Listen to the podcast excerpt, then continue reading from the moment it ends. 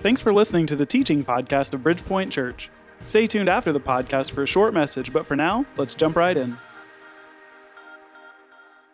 Well, good morning. How's everybody feeling? And I am excited. I hope you guys had a great Labor Day weekend. I hope you the start to your college football season has been better than mine as an Ohio State fan. But somebody said they were surprised to see me this morning, and I thought about wearing all black, but I still support the team no matter what. Um, and man, I'm excited this morning to be continuing on in our series called Uncomfortable, where we're just walking through, maybe slower than you, you wish I would walk through, but we're just going through the book of Mark just a little bit at a time. And, and what I love about the book of Mark is it's written from a very different perspective than the other accounts of Jesus' life. See, there's four accounts of Jesus' life in the Bible. They're called the four Gospels Matthew, Mark, Luke, and John.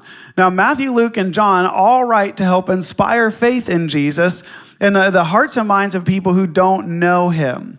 But Mark writes with a different audience in mind. He's writing to Christians who have become so comfortable with Jesus that they've actually missed him. This is why all throughout the, the story, the people who should know Jesus are the ones who miss him. It's the religious leaders who studied the scripture. They, they don't recognize Jesus for who he is. Even the disciples, the ones closest to Jesus. Greg talked about last week in Mark chapter 4, Jesus is in a boat with his disciples and they're kind of crossing to the other side. Jesus goes and falls asleep. A storm kicks up and the disciples are afraid they're going to die. Now, this is, uh, must be a particularly bad storm because many of these disciples had been fishermen. They grew up on the sea. They, they were used to navigating through things, but even they were scared. They thought they were going to lose their life. They wake Jesus up. They say, Jesus, don't you care that we're about to die? And with a simple word, Jesus calms the wind and the waves, and they turn around and they say, Who is this man? It's like, what do you mean, who is this man? You've seen him cast out unclean spirits. You've seen him heal people. You've heard his teaching. How can you not know who Jesus is? But my fear is that for many of us, especially if you grew up around here in the American South, that we're so familiar with the stories of Jesus. We're so familiar with hearing the same sermons over and over that we've actually become unfamiliar with Jesus. In fact, a few years ago, um, some archaeologists set out to recreate what they think is a picture of what Jesus looked like. Now, bear in mind, a lot of times when we picture Jesus, we think of, you know, the, the, the long hair, blue eyes, white skin. I mean, you've seen the pictures of Jesus. I mean, I'd love to know his skincare routine, right? I mean, not a wrinkle on him, it's flawless. But when they recreated Jesus, they recreated him as you would think a first century Jewish Palestinian man dark skin, kind of short, curly hair. And I remember the first time seeing this picture and thinking, man, that's a shock to the system. Because if he walked in, or if I saw this man hanging naked on the cross, would I think that that was the Jesus that I worship? And I think far too often we become guilty of following a Jesus who looks a lot like us. In fact, I think for what passes for a lot of Christianity is basically political partisanship with a thin veneer of Bible verses so we feel good that Jesus is on our side.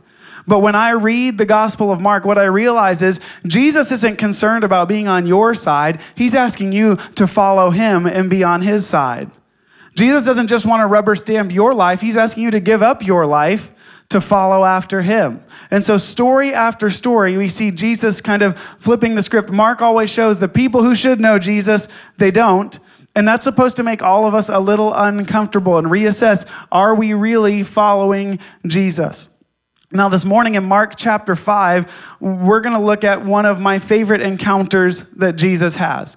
Then I want you to pay attention because Jesus is going to encounter three different, there's three different main characters in this story, and I want you to pay attention with how he interacts with each of them. So we're going to jump into Mark chapter 5, verse 21. Let me kind of recap where we are. Jesus had been doing ministry in a primarily Jewish region, and he had become so popular, the crowds were so big that it had become impossible for him to do ministry. Which is kind of funny because we think if you're going to start a ministry, you want crowds. You want a lot of people. That it's successful. Like, like success in ministry is a lot of people showing up on a Sunday morning. But for Jesus, it was the people showing up that actually prevented him from doing the work he was called to do. And so Jesus had to leave that region. He crosses the sea and he goes into a primarily Gentile region. Last week, Greg brought a phenomenal message where Jesus actually cast a demon out of a, out of a man, and the people get so scared, they say, Jesus, go back to where you came from. So he gets back in the boat and he goes back to this other side where the people are waiting for him. because he had to leave before. They're waiting for Jesus to come back. And that's where we pick up Mark chapter 5, verse 21. It says, When Jesus had crossed over again by boat to the other side, a large crowd gathered around him while he was by the sea. One of the synagogue leaders, named Jairus, came, and when he saw Jesus, he fell at his feet and begged him earnestly, My little daughter is dying. Come and lay your hands on her so that she can get well and live. And so Jesus went with him, and a large crowd was following and pressed against him. So, in these first few verses, we meet the, the first character that Jesus encounters. It's a man named Jairus. Now, what we learn about Jairus is first that he's a leader in the synagogue. So, so kind of give you a picture of how the Jewish religious system was set up in that day. You had a temple in Jerusalem. That's where you would go and you would make sacrifices, and the high priest would go in once a year and meet in the presence of God on behalf of all the people. But in surrounding towns, they would have these little outposts called synagogues. You wouldn't go there to make sacrifices, but you would go to worship God and, and you would hear teaching. In fact, Jesus would often go to synagogues to teach when he traveled. If you read the book of Acts, the, the early Christian leader Paul would start in synagogues in town. He would go and he would start teaching. And Jairus is a leader in the synagogue, which means that he's a well respected member of the community. He's probably fairly wealthy. He probably had a lot of power, a lot of influence. I mean, Jairus essentially was living the American dream thousands of years before America would show up on the scene. He had everything that a lot of us want power, influence, financial stability. Apparently, he had servants that would attend to his uh, various needs. He had everything. But something had happened in his life. His daughter had become sick. And it's a reminder to me that we chase after a lot of these things, but have you ever noticed in moments of crisis, you don't really care how much money you're making? In moments of crisis, it doesn't really matter, you know, oh, how big is my house? Do I have the newest car? Do I have the latest iPhone? You can have everything the world tells you is success, but in a crisis moment, the only thing you need is you need healing. You need salvation. You need Jesus to rescue you. And so Jairus has heard that Jesus has come back, and he actually puts himself in a precarious position. Because we read in Mark chapter 3 that the Jewish religious leaders were ready to kill Jesus. They were done with him, they wanted him gone. So, so he's probably heard stories about Jesus blaspheming, Jesus teaching things that he shouldn't be teaching. And he knows that it could cost him his job, it could cost him everything to come and seek healing from Jesus. But if the stories that he's heard about Jesus are true, then he really can heal his daughter. So Jairus risks everything. He comes to Jesus and he falls on his knees. It's a sign of worship. He's saying, Jesus, I'm, I'm depending on you. I'm giving you everything. I'm willing to give up everything. Would you please save my daughter? And I love Jesus' response here. Jesus doesn't ask him a question. He doesn't say, Well, tell me how, how have you been following my teachings? He doesn't say, Well, have you been giving to the poor? Have you sold everything? Have, have you been doing what I've asked you? He doesn't. It just says Jesus went with him. It's a reminder to me that for Jesus to show up in our life, guess what? It's not dependent on anything that we do. Uh, I'm thankful for that because I know there are plenty of times I drop the ball, plenty of times I mess up, plenty of times I don't measure up. But God's faithfulness is not dependent on my faithfulness. God is faithful even when I'm not faithful. And when Jairus is at the end of his rope, when he has nowhere else to turn, he turns to Jesus, and Jesus says, All right, let's go to your house. Now, it's at that point that we're introduced to the second character in the story, and that's the character of the crowds. And it says here that the crowds were pressing into Jesus. Now, the New Testament was primarily written in Greek, and the Old Testament primarily written in Hebrew. This word here that's translated pressed in, it actually means crushed. So, so these people are crushing Jesus you know, I'm in the football kind of mindset. And so you watch these big upsets, and, and what happens whenever there's an upset? The, the, the crowd storms the field. And if you ever watch these post game interviews and, you know, they're trying to talk to the coach, but people are like all around him and he's got to get a police officer to push people away. I mean, that's like Jesus, right? Uh, this is like Beatles hysteria before the Beatles were even around. I mean, people wanted to get close to Jesus. They're leaning in there, crushing him. He's trying to answer Jairus' request. But in the meantime, the crowds are so desperate to get something from Jesus that they're crushing him, they're pressing in, and possibly preventing him from getting where he needs to be. Are we tracking so far? Because in the next verse, we're introduced to the third and final character in the story. Look at verse 25. Now, a woman suffering from bleeding for 12 years had endured much under many doctors. She had spent everything she had and was not helped at all. On the contrary, she became worse.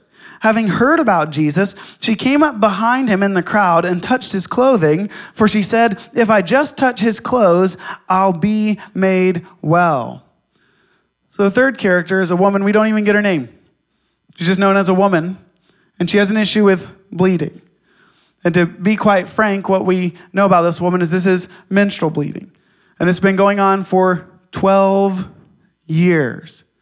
It says that she spent everything she had on doctors, on, on medical advice, and guess what? She couldn't be healed. In fact, instead of getting better, she only got worse. Now, from a medical standpoint, this is an awful situation. But certainly, even within the Jewish context, there were some spiritual ramifications as well. Because in the Jewish community, if you were bleeding when you were on your menstrual cycle, you were considered unclean. In fact, if you look at Leviticus, there's a whole bunch of things like eh, you couldn't be around other people because you might make them unclean. People couldn't sit on the same things you sat on. Now, why that is, that's a whole different sermon for another time. And we went through the book of Leviticus and talked about a bunch of that stuff. But, but suffice it to say at this point, because she was unclean, she was not able to go and worship. She was told that she was unholy, unworthy, and that God didn't want to hear from her. And this didn't happen for a week, a month, a year, but for more than a decade, she was not allowed to have relationship with God. Furthermore, in that culture, if she came into contact with somebody else, they would have been made unclean. Think of this like religious cooties. Do you guys remember cooties from elementary school? Listen, I, I know all of us were pro vaccination back then, right? Circle, circle, dot, dot. Now I got my cootie shot because you did not want someone with cooties to touch you because then you had cooties and in your path we knew about pandemics a long time ago. Now in the same way if you were unclean if you came in contact with someone who is unclean then you were not allowed to worship. Then you were not allowed to be around other people. So think about this woman. For 12 years not only could she not have communion with god she wasn't allowed to be around other people I know over the last year and a half, we know all about social distancing and stay at home orders and everything else. And the reality is, we did that for a few weeks and it was difficult. But could you imagine being separated from the people you love, the people in your community, for 12 years? I mean, she is in a desperate spot. But just like Jairus, this woman has heard that Jesus is back in town. And she's heard the stories about him. And she believes if she can just come and touch his clothes, then she would be healed. That seems like a strange thing. Why would she want to touch Jesus' clothes? Again, the English translation doesn't help us a ton here. It actually says if she could touch his cloak, she would be healed. Now, why on earth would this be the case? Well, back in Jesus' time, uh, they actually, the good Jewish people would have a prayer shawl much like this. You had to get my prop this morning. But they would wear their prayer shawl around, and so Jesus likely had something just like this. Now, this is something commanded for all the Jewish people. Why would they be commanded to wear some kind of shawl like this? Let's flip over to Numbers chapter 15, because I know when you came to church, you wanted to read Numbers chapter 15 this morning. Numbers 15, verse 37. The Lord said to Moses, Speak to the Israelites and tell them that throughout their generations they are to make tassels for the corners of their garments and to put a blue cord on the tassel at each corner. These will serve as tassels for you to look at, so you may remember all the Lord's commands and obey them and not prostitute yourselves by following your, heart, your own heart and your own eyes. This way you will remember and obey all my commands and be holy to your God. I am the Lord your God who brought you out of the land of Egypt to be your God. I am the Lord your God. So, what on earth is God telling Moses in Numbers 15? He said, I want you guys to have this cloak that has tassels on the end.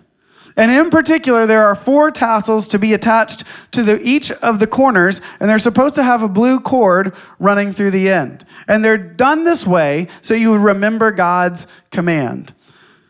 Now, track with me here for a minute. These tassels on the end, the Hebrew word for these is tzitzit.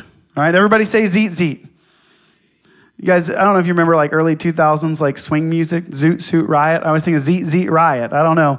It's just me. But the tzitzit was constructed in such a way that there are eight cords on the end. One of them is blue, just like this, and there's five knots. Now, on top of that, we talked about in our Revelation series that in the Hebrew language, each letter in the alphabet has a numerical value. Do you remember this? And so the word tzitzit actually has a numerical value of 600 plus five knots plus eight cords is 613. That's the number of commands there are in the Old Testament. So the idea is that as you pray, you would hold these tassels and you would pray that you'd be able to follow God's commandments. In fact, there was a story that rabbis would tell about a man who once went to a brothel. And when he took off his prayer shawl, he laid it down and he saw the tassels, remembered God's command, and was convicted that he shouldn't be there. So he picked up his shawl, he went home, and repented of his sin. So this is something that all Jewish people would wear. In fact, and I don't have a I have a handheld mic, so I can't do it. But they would actually cover their heads. This was called their prayer closet. Hear Jesus talk about his prayer closet. He didn't have a closet in his house, right? In college, we actually had a literal prayer closet. But what they would do is they would cover their eyes so that their whole focus would be on following God, praying Him, and obeying His commands. Now, if you know the story of the Old Testament, though, the Jewish people did not keep those 613 commands. In fact, God had told them if you follow the commands, they're not arbitrary commands. He was trying to create an alternative society in the world. The world is a broken place, and if you will follow my commands, you'll be a different kind of people, and through you, I'm going to rescue the world. But the Jewish people had turned their backs on God, said, You know what? We don't care about your commands. We don't care about your kingdom. We care about our kingdom. And after hundreds of years of rejecting God, God said, I'm not going to force myself on you. Man, I, if I was God, I don't think I would give people the freedom to reject me. But see, that's why I'm not God. He's a good God. He's willing to allow us to say, We don't want a relationship with you. And as a result, he removes his protection, and the Jewish people are conquered by their enemies. And so at the end of the Old Testament, the Jewish people are wondering Has God given up on us? Did we mess up so much that he doesn't have a plan to save the world? Did we mess up so much that he can't forgive us? Have we screwed this whole thing up? And God sends prophets to remind the people that no, no, I'm not giving up on you. In fact, there will come a day when every wrong will be made right, when I'm going to put everything back together again. And in Malachi chapter 4, this is the last prophet in the Old Testament. Malachi chapter 4, verse 2, he says, This is how you will know that that day has come. But for you who fear my name, the Sun of Righteousness will rise with healing in its wings, and you will go out and playfully jump like calves from the stall. Matt, what on earth are you talking about? Says, here's how you know when the day has come that every wrong will be made right. That the Sun of Righteousness will come and there will be healing in its wings. See, I forgot to tell you an important part. The English translation of the word tzitzit is wings. See, these were called the wings. And they would know that God had come back to rescue his people when the Messiah came and there was healings if you touched the wings of his garment. If you would reach out and touch the tassels, you would be healed. So this woman wasn't arbitrarily saying, if I just reach up and touch Jesus' clothes, maybe there's some magical power in there. No, no, she was saying, I believe Jesus is the one who's come to set every wrong right, who's come to take everything broken and put it back together. The one who has come from God is Jesus. And if I can just touch his wings, then I will be healed. So she pushes her way through the crowd. She reaches up and she touches his garment. And if we flip back over to Mark chapter 5, verse 29, it says, Instantly her flow of blood ceased, and she sensed in her body that she was healed of her affliction. She reaches out, she touches the wings, and instantly she's healed.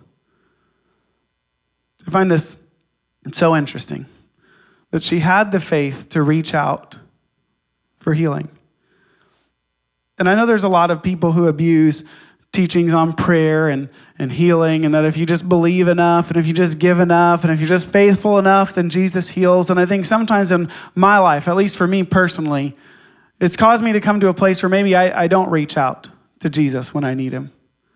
Maybe I don't ask for healing because I'm afraid that, that maybe that's not what God has for me. But could it be that maybe for some of us today, we need the kind of faith that this woman had just to reach out and to touch Jesus?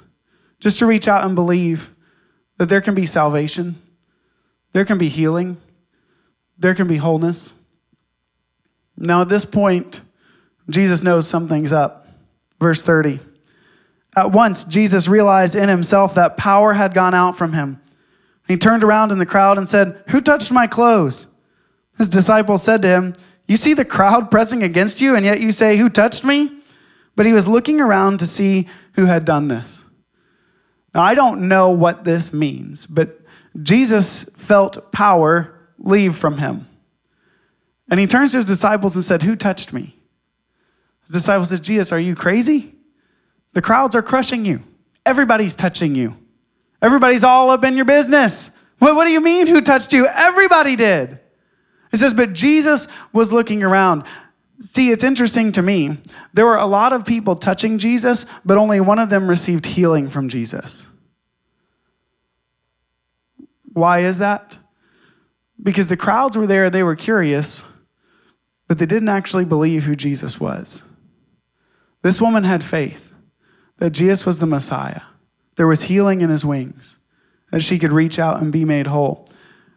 And I think the question we have to wrestle with is are we close enough to Jesus? Do we believe him for healing?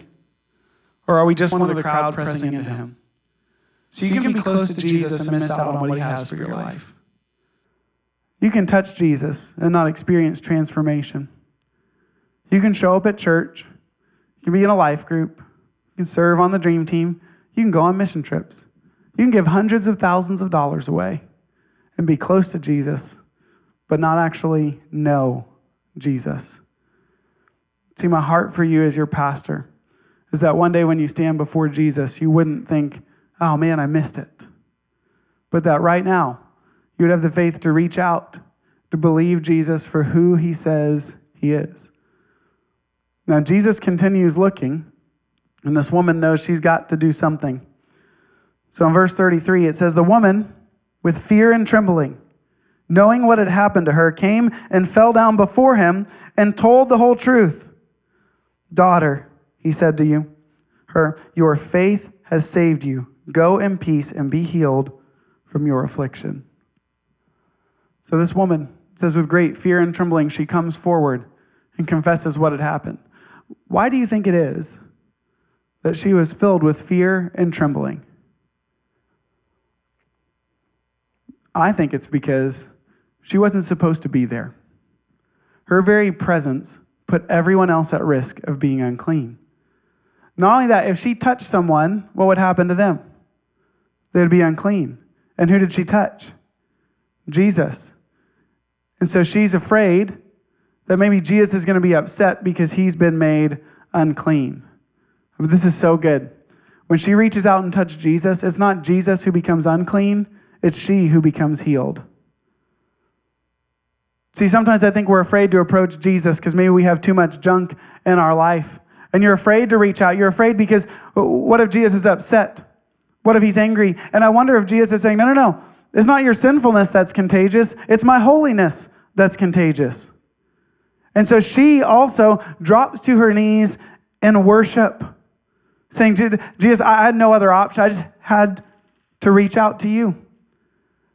And I love what he calls her. Did you notice what he called her? He says, daughter. Because for 12 years, she'd been told, You're not a daughter of God. You're not part of this community. He says, You're, you're my daughter. And not only that, he says, You've been saved and you've been healed. That word saved there in the Greek is the word sozo. It doesn't just mean physical healing, it means spiritual healing. See, in, in one instance, not only was she cleansed from her sickness, but she was restored to the community. She was able to be around people again. She was able to be in the presence of God again. And I think sometimes we can look at stories like this and we can think, man, what kind of a backwards people is this? They would like excommunicate somebody for that. Like they have no control over that. And you know what? We, we can't be around them or else they might make us sinful. We certainly don't do that, right? Except maybe we say, yeah, we'd love for you to come to church, unless you're gay. We'd love for you to come to church unless you don't share my theological viewpoints on things. We'd love for you to be a part of our community uh, unless your life is messy. Because I think for some of us, we're trying to get crowds. And when crowds are gathered and the messy person shows up, what's our tendency? Let's ignore the messy person because that's too much time, effort, energy, and let's keep focusing on the crowds. But we don't worship a God who focused on the crowds at the expense of the one. We serve a Jesus who left the 99 to be with the one. We, we serve a Jesus who would say, you know what, crowds, that's fine, but this is someone who needs healing. This is someone who needs restoration. And I've said this before. One of the most impactful quotes to me is that when the church starts being the church, it's going to get messy. The goal is not to have a clean community, but to do life together. And I don't know about you, but my family's not perfect. In my family, we argue and we fight and we have disagreements and we don't always see eye to eye on things, but we don't stop being family. And that's what the church is supposed to be a family where we welcome in the sick, the poor, the wounded, the broken, those who've been told that you're unholy and God doesn't love you, those who've been told that you can't be near me or else something bad might happen to me. It's about us embracing the people that the world has rejected. That's who we are called to be. Now, amongst all the commotion, you might have forgotten that our story didn't start with this woman. Our story started with Jairus the leader of the synagogue, the guy who had everything. And isn't it fascinating? The person who had everything and the person who had nothing both come to Jesus on their knees and worship and surrender everything. What happened to Jairus? Look at verse 35. While he was still speaking, people came from the synagogue leader's house and said, Your daughter is dead. Why bother the teacher anymore? Jairus finds out that his daughter has died. And think about how frustrating this has to be for Jairus. Jairus saying, Jesus, this isn't fair. I was here first. I asked you, and you were coming to my house. But the crowds got in the way. This woman stopped you. This isn't fair. I don't know about you, but I've found myself in that position before. I've been praying that God would answer my prayers, and it's so hard to see God answer their prayers and their prayers and his prayers and her prayers, and it feels like God's not doing anything in my life. I mean, maybe, maybe you know what it's like to pray for children, and you've been wrestling with infertility, and yet your friends and your coworkers and your neighbors, they all seem to be having kids all the time. Or you've been praying that God would bless you with your dream job and you're stuck in this dead end rut while everybody else is get promotions and new jobs and moving across the country to live out their dreams. Or maybe you've been praying for breakthrough in your marriage and it feels like it's falling apart, but every time you open Instagram and Facebook, everybody else's marriage seems perfect. And you wonder, God, why haven't you shown up in my life? Why haven't you answered my prayers? But I'm thankful that for Jesus, death is never the end of the story. And so he continues. Verse 36 When Jesus overheard what was said, and actually there's another translation of overheard, which means ignored. I kind of like that one better. When Jesus ignored what was said, he told the synagogue leader, Don't be afraid, only believe. And he did not let anyone accompany him except Peter, James, and John, James's brother. They came to the leader's house, and he saw a commotion, people weeping and wailing loudly. He went in and said to them, Why are you making a commotion and weeping? The child's not dead, but asleep. And they laughed at him. I mean, can you imagine the audacity to laugh at Jesus? Jesus, you don't understand. Jesus, you think she's asleep. No, no, she's dead. They laughed at him, and he put them all outside. He kicked them out of the house. Oh, you laugh at Jesus, he might kick you out of the house. He took the child's father, mother, and those who were with him and entered the place where the child was. Then he took the child by the hand and said to her, Talitha cum, which is translated, Little girl, I say to you, get up. Immediately, the girl got up and began to walk. She was 12 years old. At this, they were utterly astounded. Then he gave them strict orders that no one should know about this and told them to give her something to eat. So Jesus hears word that this little girl has died, and he says, Believe. And so he goes to this man's house, and they're weeping and wailing. Jesus says, Don't worry, she's just asleep. He said, No, no, she, she's dead. And by the way, just to kind of make a point here. I think sometimes we look at people who lived centuries before us and we kind of treat them like they're dumb. Like, trust me, she was dead, right? It wasn't like Jesus was like, no, she's asleep. I see her breathing. Don't you guys see? No, she, she was dead.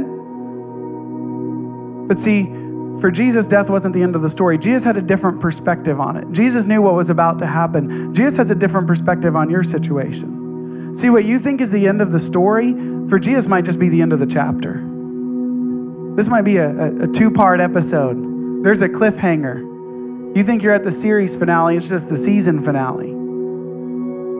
And here Jesus is ready to work, he's ready to move. They laugh at him, they don't understand. But he goes in and it says he takes her by the hand.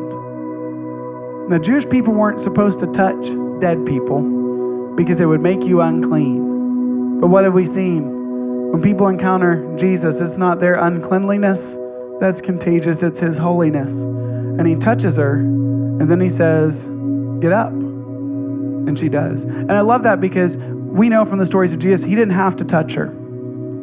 He could have just spoke the words and she would have risen from the dead. He does it again later. But I think He makes the point to touch her. So people know your uncleanliness doesn't scare Jesus. Your past doesn't define you. Your mistakes, that's not who you are. He's not scared. Bring all your junk to Him because wherever there's death, He's ready to bring life. Then I think that there may be some broken parts in our life, some areas that we've been afraid to be honest with Jesus about. Maybe you've been afraid to go all in because Jesus sounds too good to be true. Oh man, he's too good not to be true. And today, if you're here, there's healing available in his wings. So we're going to end our time together with communion. So, in just a moment, I'm going to pray, and we've got communion stations set up around the room. And as you feel led, you can take the body and the blood of Jesus. We even have some journals there. You can take those and just process your thoughts. But as you do, I want you to consider this there's three people, three characters that Jesus encounters. There's Jairus, the guy who has everything. And at the end of the day, he needed to surrender it all see Jesus move in his life. Maybe you're here today and you have everything, but you've reached a crisis point. Marriage is struggling. Maybe relationship with your kids is faltering. Maybe financially things are tight. I don't know what it is. But maybe what Jesus is calling you today is just to say, I'm going all in. Jesus, I know I have everything, but all I want is you. Maybe for you, you're like this woman. You've had this issue of bleeding it's not physical. Maybe it's trauma that you've been wrestling through. Maybe it's approval from a parent that you never thought you could get. Maybe it's a past that you think defines you. Maybe it's lies that were spoken over you, that you were told you are unholy, you are unworthy, and God could never love you. Maybe for you today is just the faith to reach out, to touch His wings and be healed. Or maybe you find yourself in the crowd and you've been close to Jesus and you've seen Jesus do some pretty amazing things in other people's life, but you've never experienced that for yourself.